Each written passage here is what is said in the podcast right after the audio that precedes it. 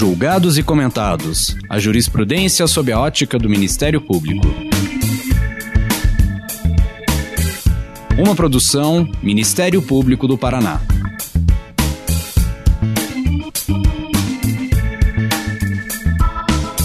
Olá, estamos começando mais um episódio do Julgados e Comentados. Eu sou Eduardo Cambi e hoje abordaremos as possibilidades de aplicação da inteligência artificial ao direito. Para tanto, contamos com a participação de Bruno Menezes Lorenzeto, jurista e professor de Direito das instituições Pontifícia Universidade Católica do Paraná e Unibrasil. Lembramos que esse episódio foi gravado à distância em respeito às medidas de distanciamento social devido à pandemia da Covid-19. Nesse episódio, vamos conversar sobre a Resolução 332 do Conselho Nacional de Justiça, que trata dos usos da inteligência artificial no Poder Judiciário. Quais os limites, benefícios e dificuldades no uso desse tipo de tecnologia pelo sistema de justiça? Em que situações ele já é utilizado e que resultados têm sido obtidos? E como os membros que compõem o sistema de justiça têm lidado com a implementação dessa tecnologia. Bruno, muito obrigado por estar conosco. Gostaria inicialmente que você se apresentasse, falasse um pouco de você, da sua trajetória profissional e acadêmica. Então, eu agradeço o, o meu professor Cambi, doutor, né, professor doutor Cambi, promotor, enfim, acho que vem realizando uma administração dessa parte da, da Escola do Ministério Público muito interessante. Eu tenho escutado já alguns episódios anteriores é, com, com promotores, e uma honra aqui, né, não sendo parte aqui do Ministério Público, poder integrar também e, e auxiliar nesses debates. E é, inspirado pelos meus professores, né, eu decidi seguir a carreira acadêmica, uh, fiz a graduação na PUC, o mestrado e doutorado na Federal, e hoje sou o coordenador do PPGD do Unibrasil, e nas pesquisas que eu desenvolvo lá, faço parte da, da linha 2 do programa, que trata de jurisdição e, e, democracia, eu tenho uma disciplina específica que trata de instituições e processos decisórios. E ali eu passei a, a investigar justamente essas questões relacionadas aos processos decisórios, e a parte da tecnologia acabou surgindo de maneira não esperada, porque eu estava mais preocupado com as questões relacionadas à jurisdição, uh, problemas lá como a questão de decisões monocráticas no Supremo Tribunal Federal, uh, as questões da, da, legitimidade da jurisdição constitucional, a questão de jogos, teoria dos jogos dentro da democracia, e aí as leituras, e isso me parece meio natural no, no, no trajeto de algum pesquisador, é, foram sendo direcionadas para a ideia e para presença é, das questões das novas tecnologias, justamente interferindo nesses processos decisórios, tanto no sentido da democracia, a, isso já desde a da eleição do Obama, né, que é um, um, marco em relação ao uso das redes sociais, mas também uh, em relação à eleição do Trump e no Brasil, a participação aí da, da, da Cambridge Analytica, né, e a interferência disso na, na democracia e, no, e também né, nos processos eleitorais, uh, e em, de igual maneira o, o, uso disso em relação à, à jurisdição.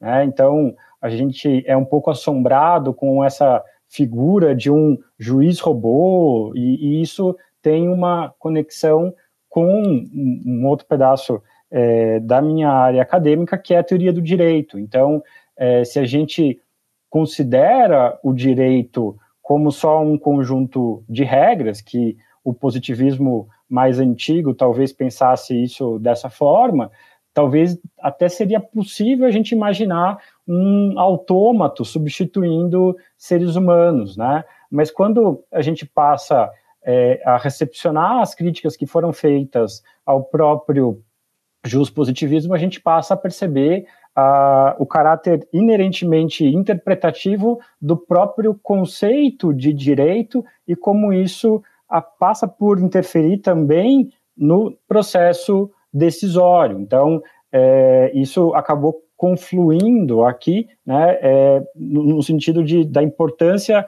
de se estudar justamente essa temática, e eu acabei percebendo é, justamente a, a, relevância dos juristas nesses debates, porque é, essa é uma temática é, inerentemente interdisciplinar, porque a gente está falando aqui de um pessoal da computação que está fazendo é, programação, criando códigos, produzindo algoritmos, e, e eles mesmos é, perceberam a necessidade de debates sobre aspectos morais, a inserção de valores na definição desse, dessas etapas dos, dos, processos decisórios que seriam estabelecidos pelos próprios algoritmos.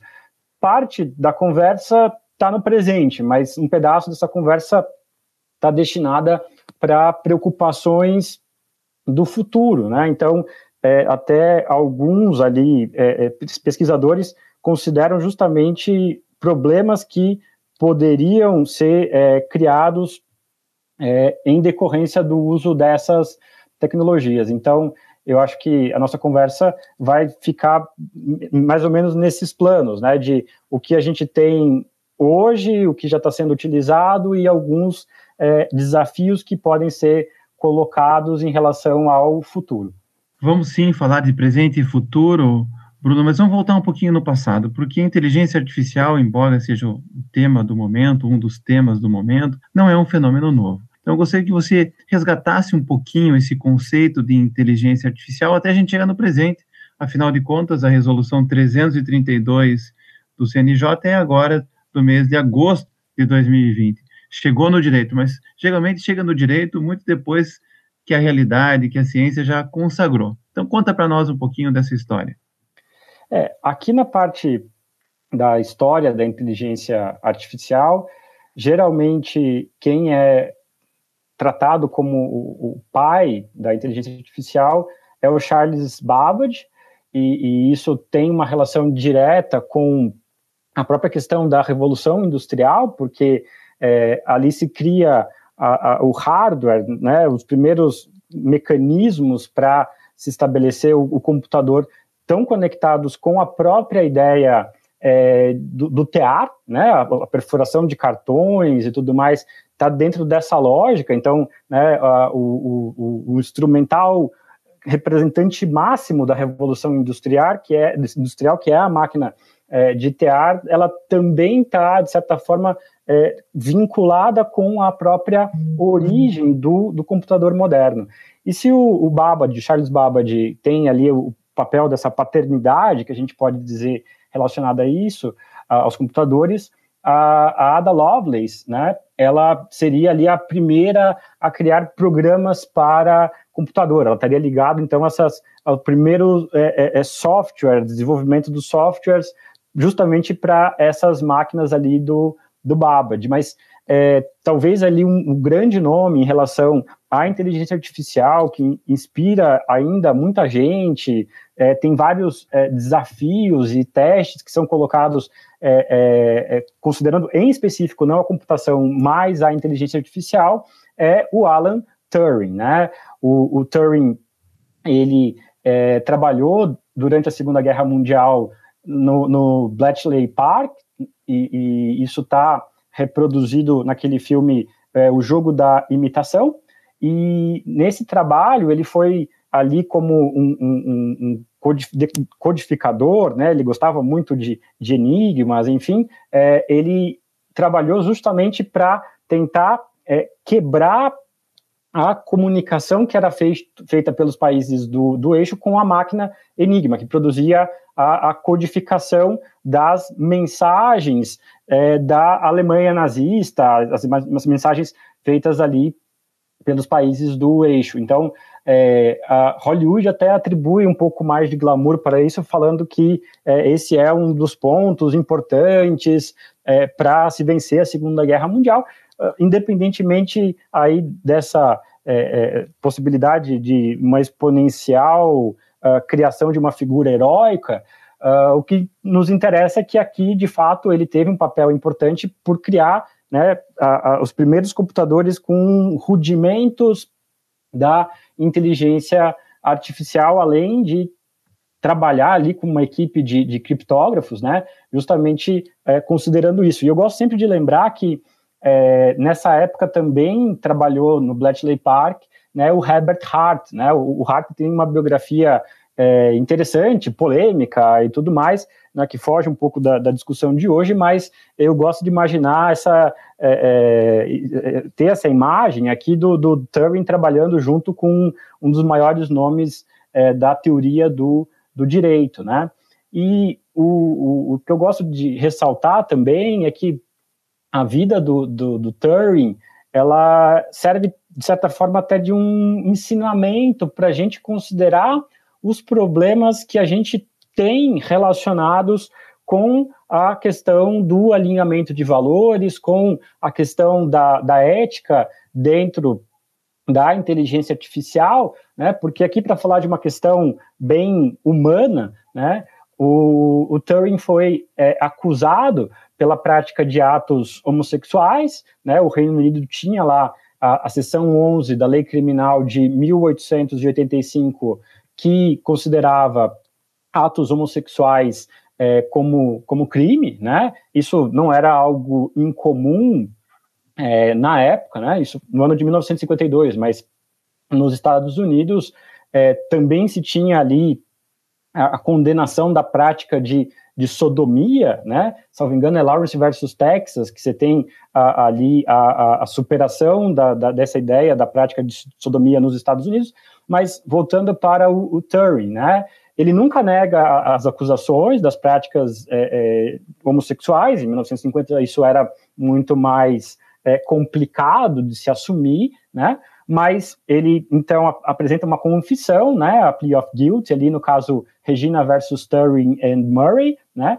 E na condenação ele foi é, é, condenado, na verdade ele pôde escolher, né? Entre prisão e adotar uma castração química, né? Então, ele teve uma liberdade condicional é, estabelecida, ele podia escolher entre uma coisa e outra. O que, que ele preferiu? A liberdade condicional. A condição era tomar injeções de estrogênio sintético. Uh, aí tem um pouco de polêmica na parte da biografia dele, se isso foi determinante, se isso gerou problemas é, é, psiquiátricos alguma coisa nesse sentido, mas o que aconteceu é que é, logo na sequência, em 1954, ele acabou falecendo, né? Então, aos 41 anos, essa mente genial uh, nos deixou lá com envenenamento por cianeto. Não sabe se foi um acidente ou se foi intencional, né? Mas é, eu gosto de pensar aqui, né, um, uma potencialidade que foi é, desperdiçada uh, em razão, dentre outras coisas, é, dessa, dessa castração química, né? Ou vamos supor que foi mesmo um acidente que não tem um nexo causal, uma coisa com, com a outra, mas a, a própria é, análise moral que a gente pode fazer aqui de da Inglaterra tá é, fazendo uma pessoa, né? Hoje, felizmente, é, a gente concorda que uma castração química é um, um tipo de, de pena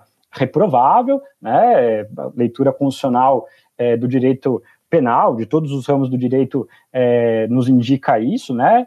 Mas aqui a condenação justamente disso, e, e, e esse é um fio que nos permite é, entrelaçar os valores morais que a gente gostaria de colocar nas máquinas, né, mas os problemas anteriores que estão relacionados a, a isso. Então, né, o, de certa forma, o próprio pai da inteligência artificial, não sei se eu estou exagerando um pouco aqui, né, em colocar ele como uma espécie de, de mártir disso, mas uh, ele é, serve de exemplo, de certa medida, de algo que hoje moralmente não é mais é, condenável. Então, talvez é, a gente imaginar, poderia imaginar aqui que é, o Turing pudesse trazer outras contribuições para essa área se ele pudesse ter o que hoje é plenamente possível, uma relação com é, um parceiro dele, e, e enfim. É, tem até uma obra do Ian McKeon, né, chamada é, Máquinas como Eu e Gente como Vocês, que cria esse mundo é, bastante peculiar em que o, o, o Alan Turing não morreu, ele casou e, e, e começaram a circular é, robôs na década de 80 é, pela Inglaterra. E, e, o Ian McKean é um autor que sempre envolve uma dimensão trágica, né? Então acaba acontecendo tragédias ali. Não vou dar spoiler do, do romance, mas é, nesse romance tem um debate de umas questões, de uma das questões centrais que o Turing é, faz, que, que, é assim denominada de teste de Turing, que é justamente saber, né, quando que a gente é, tem uma máquina ou um ser humano, né? Isso está lá no filme é, Blade Runner, que os replicantes passam pelo teste para distinção entre seres humanos e, e máquinas, né? Hoje a gente ainda não tem robôs que talvez passem no teste de Turing de forma é, pura, mas a gente tem a capacidade, a gente já desenvolveu, né, tecnologias suficientes para superar uh, seres humanos.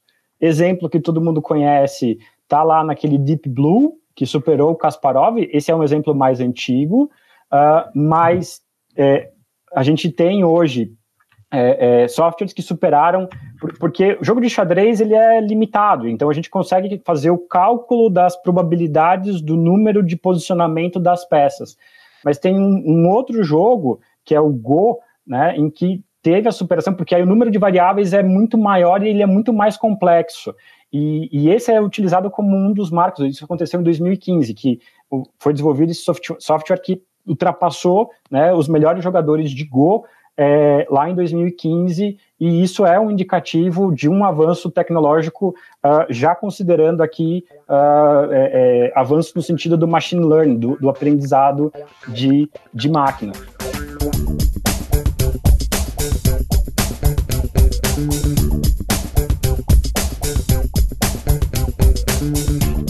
E você entra num tema interessante, é, Bruno, porque todos nós, quando usamos a internet, a gente consome informações, mas também produz informações. Se a gente leva isso para um cenário de sistema de justiça, o Poder Judiciário tem muitas informações.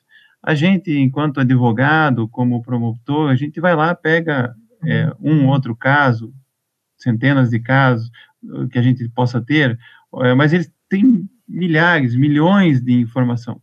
E quanto mais informação, é, mais propício é para a inteligência artificial. Então, eu gostaria que você trouxesse esse debate agora para dentro do direito, do Poder Judiciário e da importância dessa resolução 332 para regulamentar é, esse, essa tecnologia que veio para ficar e os riscos que isso pode eventualmente trazer para a administração do sistema judiciário e para o próprio usuário da informação lá que tenha, por exemplo, seu nome, seus dados é, em processos que estejam arquivados no Poder Judiciário. A origem da internet, dessa realidade que a gente está é, vivendo, é, ela tinha um pouco de um romantismo quase anárquico, assim, vamos deixar que uh, as coisas no futuro se organizam, vamos confiar nas pessoas e tudo mais. E o que, com o passar do tempo, é, se percebeu foi justamente a necessidade de regulamentação, o que o Brasil, de alguma maneira, está correspondendo. Né? A gente teve finalmente a entrada em vigência da Lei Geral de Proteção é, de Dados, que é um referencial importante aqui, né, não é, esquecendo das todas as controvérsias possíveis que podem existir a respeito do debate de qualquer lei, mas é, reconhecendo justamente a importância do Estado nesse, nesse debate e o papel regulador do, do Estado em relação a todas as questões, desde proteção de dados, né, é, é a questão de privacidade, uh, se, se estabeleceu também por parte do, do CNJ aí uma regulamentação, a 332, uh, ah, considerando isso que eu estava conversando antes, a dimensão ética relacionada à inteligência artificial. Então, uh, algumas pessoas são até mais céticas ou negacionistas quanto a essas possibilidades. A, a realidade é que a gente já tem é, sistemas que estão sendo utilizados pelos diferentes tribunais. Aqui eu faço menção ao, ao Vitor, que é utilizado pelo STF, e veio justamente essa preocupação, considerando justamente experiências anteriores em que a inteligência artificial ela cumpriu o papel dela, né? Aqui tem um, uma, um dos exemplos que, que é utilizado, geralmente é que se você, é, dependendo da forma como você programar a, a inteligência artificial, o, né, o, o, o, algoritmo, ele pode falar assim, vou fazer é, é, clipes de papel. Dependendo das condições tecnológicas, esse algoritmo pode levar o mundo inteiro a se transformar em clipes de papel. Você inunda o mundo com clipes de papel, porque uma das características da própria inteligência artificial, né, é, até onde a gente conseguiu desenvolver a tecnologia hoje, é justamente do que atividades é, repetitivas com grande precisão. É, a inteligência artificial ela ainda não alcançou a inteligência humana pela diversidade de tarefas que nós, como seres humanos, é, podemos realizar, porque a gente pode, é, ao mesmo tempo que conversa aqui sobre essa temática, a gente cuida dos nossos filhos, a gente faz janta, a gente faz uma série de atividades diferentes. O que, que a gente consegue fazer hoje? É desenvolver a inteligência artificial para cumprir com bastante precisão, até melhor do que a gente, né, é, essas atividades. Então, o, o, software que joga xadrez ou que joga o Go, né, ele não faz jardinagem, ele não cuida das crianças, ele não faz diagnóstico médico. Eu preciso de outro software. E uma das habilidades que a gente tem como seres humanos é conseguir essa polivalência, conseguir desenvolver essas outras habilidades. Uh, mas considerando justamente os, os riscos né, e os, e, os, problemas em relação ao uso é, da inteligência artificial pelo judiciário que o CNJ veio a apresentar essa resolução, Cambi, e ela é bem interessante e eu entendo que ela está bem é, construída, bem antenada com justamente esses riscos relacionados ao uso da inteligência artificial e, e até nos, nos, considerando os introdutórios que são é, apresentados aqui, né, uma das questões é justamente, ó, é, inteligência artificial e a sua compatibilidade com direitos fundamentais. Então, quando é, esse gente... é um ponto bem importante, Bruno, porque veja só, a inteligência artificial pode ser usada tanto para o bem quanto para o mal. A gente não pode abraçar a tecnologia sem ignorar os interesses que estão aí por trás. Existe aí um dilema, né? É, e, de fato, me parece que os direitos fundamentais é o fiel dessa balança. É, pode potencializar direitos sociais, direitos fundamentais, como também pode negar direitos fundamentais. Seria isso? É, esse é justamente um, um dos, dos desafios em relação à introdução desses valores na programação.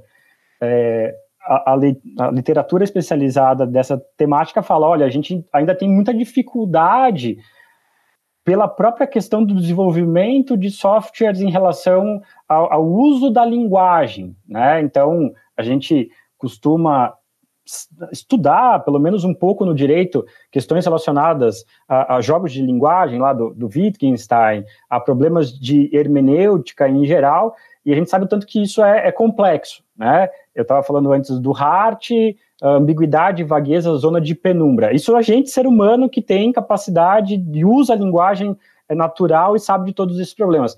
A grande questão é como é que eu programo uma máquina que vai conseguir entender adequadamente esses comandos, porque dependendo ela vai executar justamente esses comandos, né? Então, essa é uma, uma das grandes questões. Uh, e aí tem alguns exemplos que geralmente são, são trazidos ali, como o dilema né, do, do, do, condutor de vagão de trem, o que, que ele faz, quantas pessoas que ele tem que atropelar, ou o carro da Tesla que eventualmente vai ter que escolher entre é, é, atropelar um, um, uma criança ou uma senhorinha idosa, quem que, quem que ele vai fazer, o que, que ele vai adotar, porque o valor vai estar ali, né? E o que a gente acaba percebendo é que, uh, primeiro, alguns desses valores uh, a gente não tem um debate quanto a eles, porque se for um, um carro que se autodirige, ele vai proteger o motorista. Faz sentido? Faz sentido, mas eu vou estar protegendo quem tem dinheiro para comprar um carro que consegue se autodirigir, as pessoas que são os, os pedestres, se a gente pensar numa escala de valores, uh, no trânsito a gente tem que dar preferência justamente para os menores, né? Pedestre, ciclista, motociclista, depois os carros e os carros maiores. Se eu entendi alguma coisa de direito de trânsito, mas é, o, o, o, o dono do carro vai ser protegido porque senão eu não vou comprar um carro. Veja como entram outras questões é, é, infinitas aqui. Eu não vou comprar um carro que vai dar preferência para outra pessoa que não vai me proteger. Então, é, esses problemas que parecem ser de um, de um futuro é, um pouco próximo ou talvez distante, eles já estão inseridos e é, surge então uma outra, um novo ramo, que é justamente falar, olha, como é que a gente lida com esses valores funcionando dentro das máquinas. Mas no âmbito da jurisdição, uh, me parece que esse é um norte do qual a gente não pode abrir mão. Né? Se isso estrutura uh, o funcionamento da nossa Constituição, se, se isso estrutura a maneira como a gente lê o nosso ordenamento jurídico, eu entendo que, né, de maneira democrática, todos esses valores, porque a gente não tem só uma leitura. O, o problema está nisso também, de certa forma, né, Cami? A gente sabe que não temos aqui dogmas, a gente tem direitos fundamentais. Direitos fundamentais não são absolutos, nem a vida é absoluta.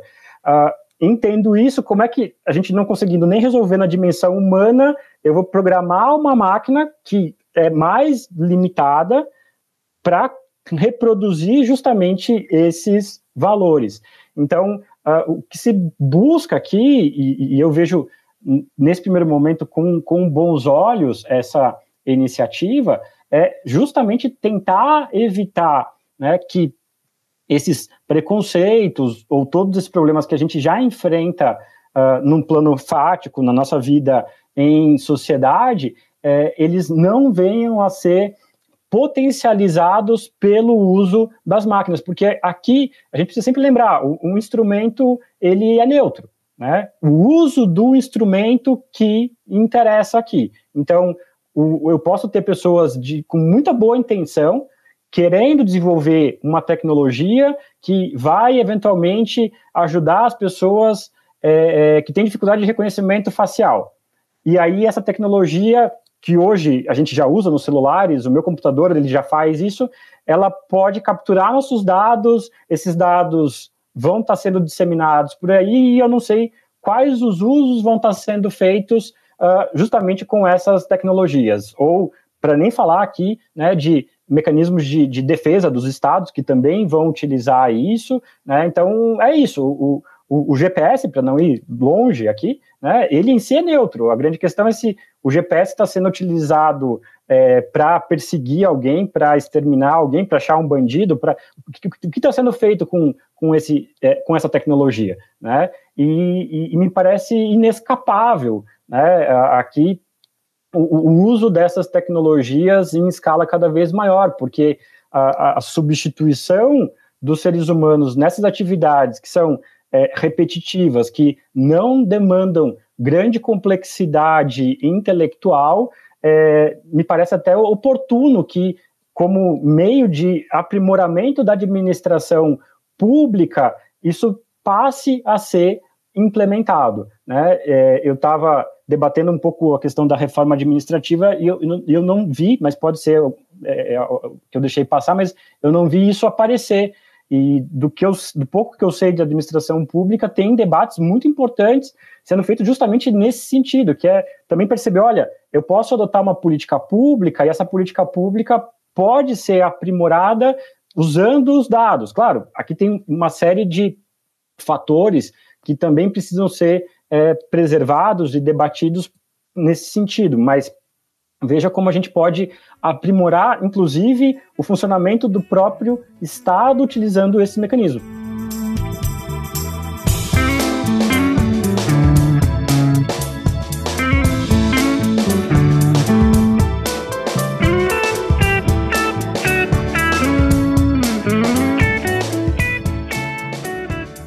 Gente tem 80 milhões de processos pendentes no Poder Judiciário. Boa parte desses processos é repetitivos, execuções fiscais, quase um, um terço. É, a gente sabe que os grandes litigantes são conhecidos, é, os entes, são os entes federativos, são os bancos, são as concessionárias de direito, é, mas, ao mesmo tempo, você tem é, preocupações, e a própria resolução lá no artigo 23 é, diz que faz restrições ao uso da inteligência artificial em matéria penal, é, sobretudo em relação à sugestão de modelos e decisões preditivas.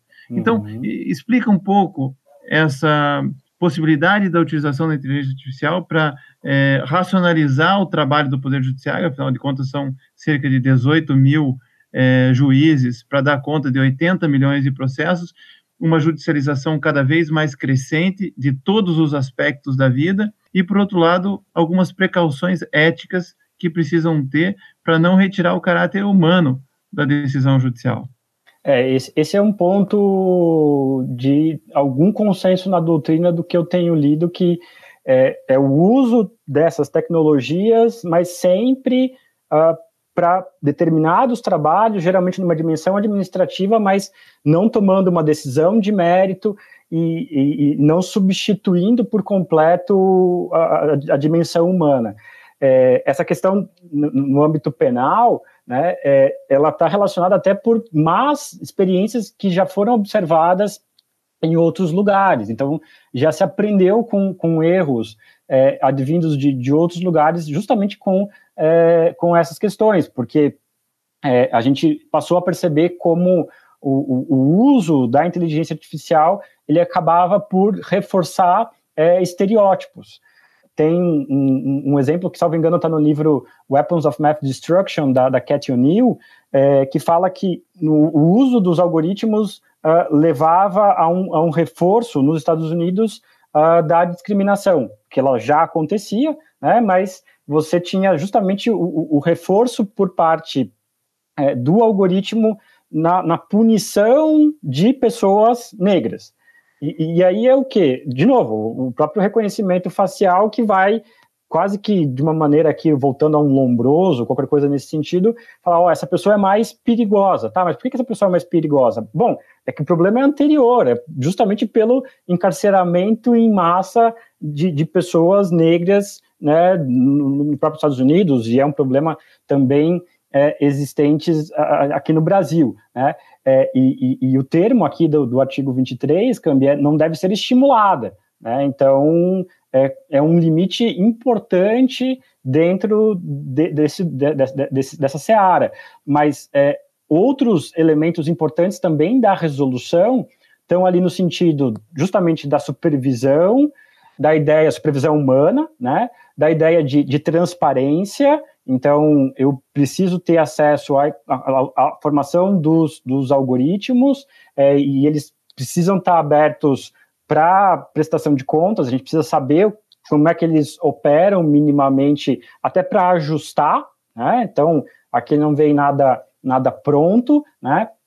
E, e também ele tem ali uma explicação sobre o que, que são as terminologias, né? Mas é, justamente visando isso, evitar a, a potencialidade, porque é, o algoritmo tem justamente essa, essa potencialidade, né? Mas evitar o uso exponencial ou a escalada, para usar a expressão da, da Cat O'Neill, que é, isso pode acabar é, promovendo. Então, é, é, é interessante esse debate e, e eu entendo que é, ele é um, um, começo. A gente está no, no, no, no, começo desse debate, ainda vamos precisar uh, de mais regulamentações e, e de mais especificações que vão até fugir do âmbito jurídico, porque tem alguns aspectos que são é, de questão de construção de, de código. Né?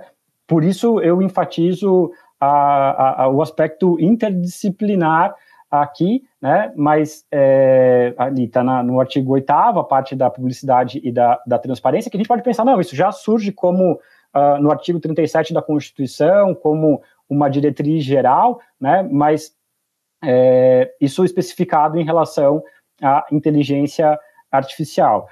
A gente está vivendo, é, Bruno, um momento estranho, né? Porque as redes sociais é, foram universalizadas ou estão sendo universalizadas num ritmo muito rápido, é, mas ao contrário de se ter é, avanços, nós também temos vários riscos e incertezas. Veja, por exemplo, que se defende terraplanismo é, se defende é, ao movimento contrário às vacinas, há gente que nega o aquecimento global, ou a própria Covid-19, ou recomenda é, água sanitária para é, cura do autismo. Né? Ou seja, uma série de fake news, de campanhas de desinformação, de um novo obs obscurantismo, de, uma, de um negacionismo epistemológico, de uma potencialização que as redes sociais fazem para polarização e contra evidências científicas. E, e é claro que quando a internet, por, por sua inteligência artificial, chama mais é, pessoas que concordam conosco, a nossa tendência é desprezar a verdade. E desprezando a verdade, a gente ignora um conceito ético fundamental e esquece que a gente é, usa o Google, que a gente cura uma dor de cabeça, porque a ciência avançou a ponto de nós chegarmos é, nesse estágio. Então, como regulamentar as redes sociais, como regulamentar a, in, a inteligência artificial para que é, ela seja favorável à coesão social, à promoção da democracia, dos direitos humanos, da justiça social, e não para enriquecer alguns grupos de pessoas porque certamente é, muitos também estão se beneficiando dessa tecnologia e o capitalismo está aí e, e, mostra que, mesmo com a Covid-19, com um retrocesso é, extraordinário para muitos grupos sociais, muita gente enriqueceu com isso. Então, como é que você vê essas questões?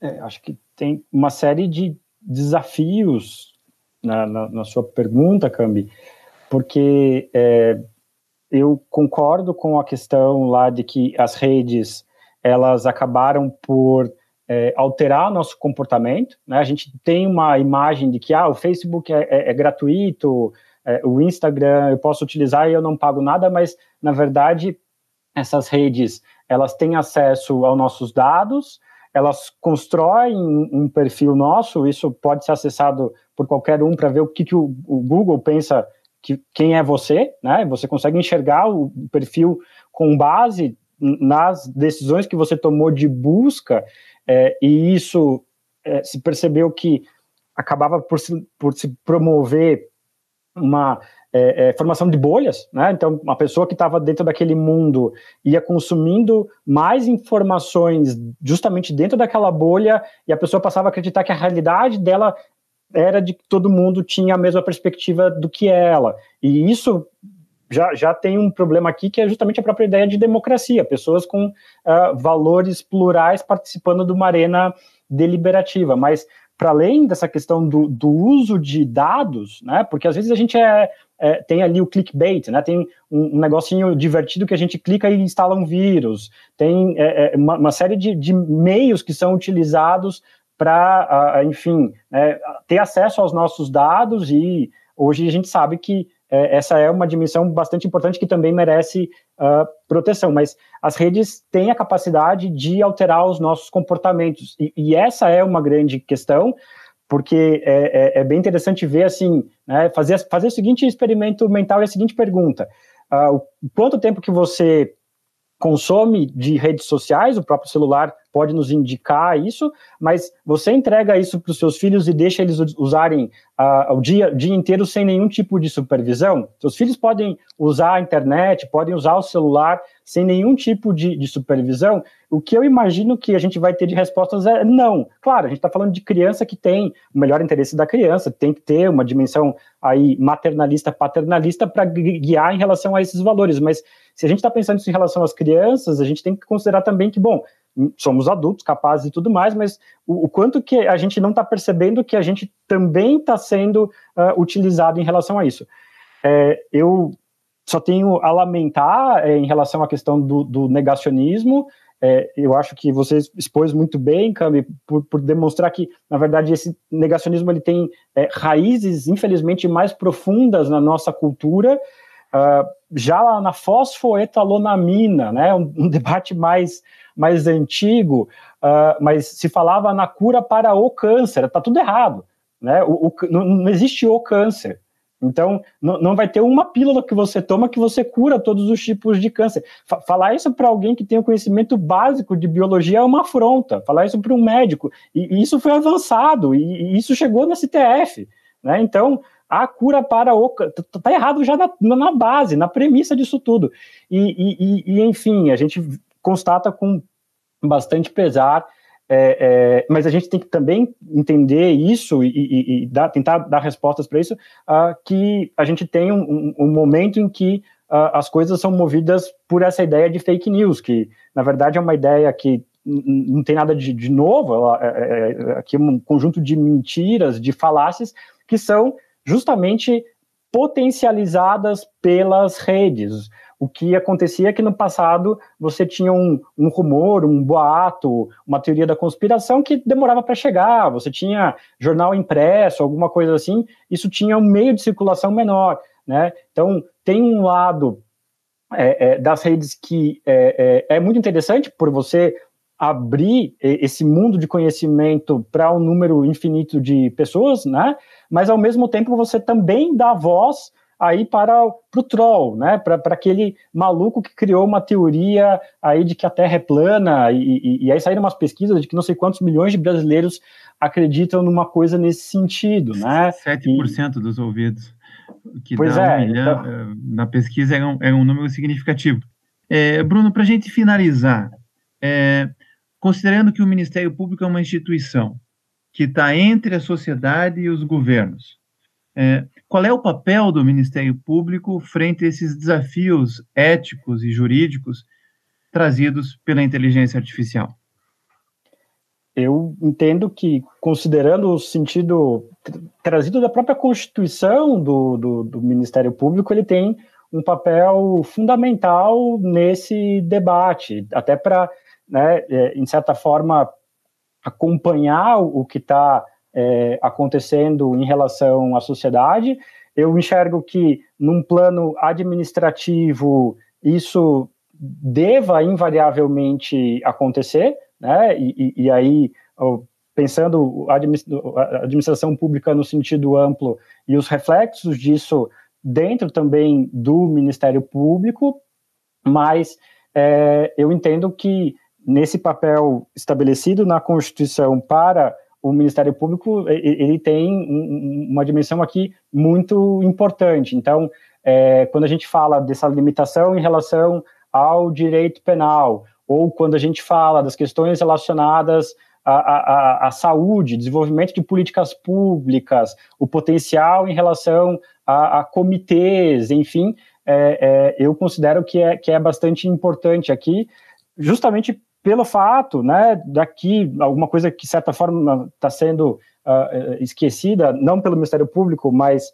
é, é, pela sociedade brasileira, uh, é justamente o, o, papel em relação às políticas públicas que estão sendo desenvolvidas e a mediação dessas, dessas políticas. Então, é, me parece que é, é, fundamental né, que o maior número possível de pessoas e de instituições possa participar é, desse debate. Aqui eu acho que é uma postura de humildade epistemológica que é, a gente infelizmente não está vendo em, diferentes instituições, né? De olha, o que, que a, a gente pode fazer, o que, que a gente pode escutar, o que pode ser aprimorado, o que, que a gente tem de experiência, né? São os os inputs, né, que a gente pode dar com as experiências anteriores do que já deu errado, para a gente não precisar é, é, é, gastar tempo. Então, ó, a gente já viu aqui que na, na, parte criminal isso não funciona, isso reproduz um, um viés, um, um bias, né, um viés em relação à heurística e tal. Então, não, não fazer isso em relação a, a essa perspectiva. É, então, é, quanto mais é, instituições e pessoas puderem participar desse debate, eu entendo que é, melhor, né? E, e ficou faltando um pedacinho da pergunta anterior em relação à parte do, dos monopólios é, é, acaba sendo isso, e tem uh, justamente um conjunto de, de, poucas empresas que têm o domínio aí de, dessas marcas, até né, compram uma das outras e tudo mais. É, claro, a gente está no, no, no, no capitalismo, isso me parece inevitável, mas precisamos discutir, né, é, é, C, eu coloco C primeiro porque pode ter pessoas com uma, uma ideologia mais liberal, talvez libertária, mas a, algum tipo de regulamentação me parece é, necessária é, para colocar limites em relação às redes sociais. Tem algumas fórmulas já estabelecidas, né? Crimes contra a honra, tem uma série de outras de, de questões que a gente já sabe que uh, acabam sendo judicializadas aqui, né? Mas é, eu acho que é, é inevitável para a administração pública, no sentido mais amplo, uh, acompanhar e procurar se atualizar em relação a essas mudanças que as novas tecnologias, em especial a inteligência artificial, está promovendo.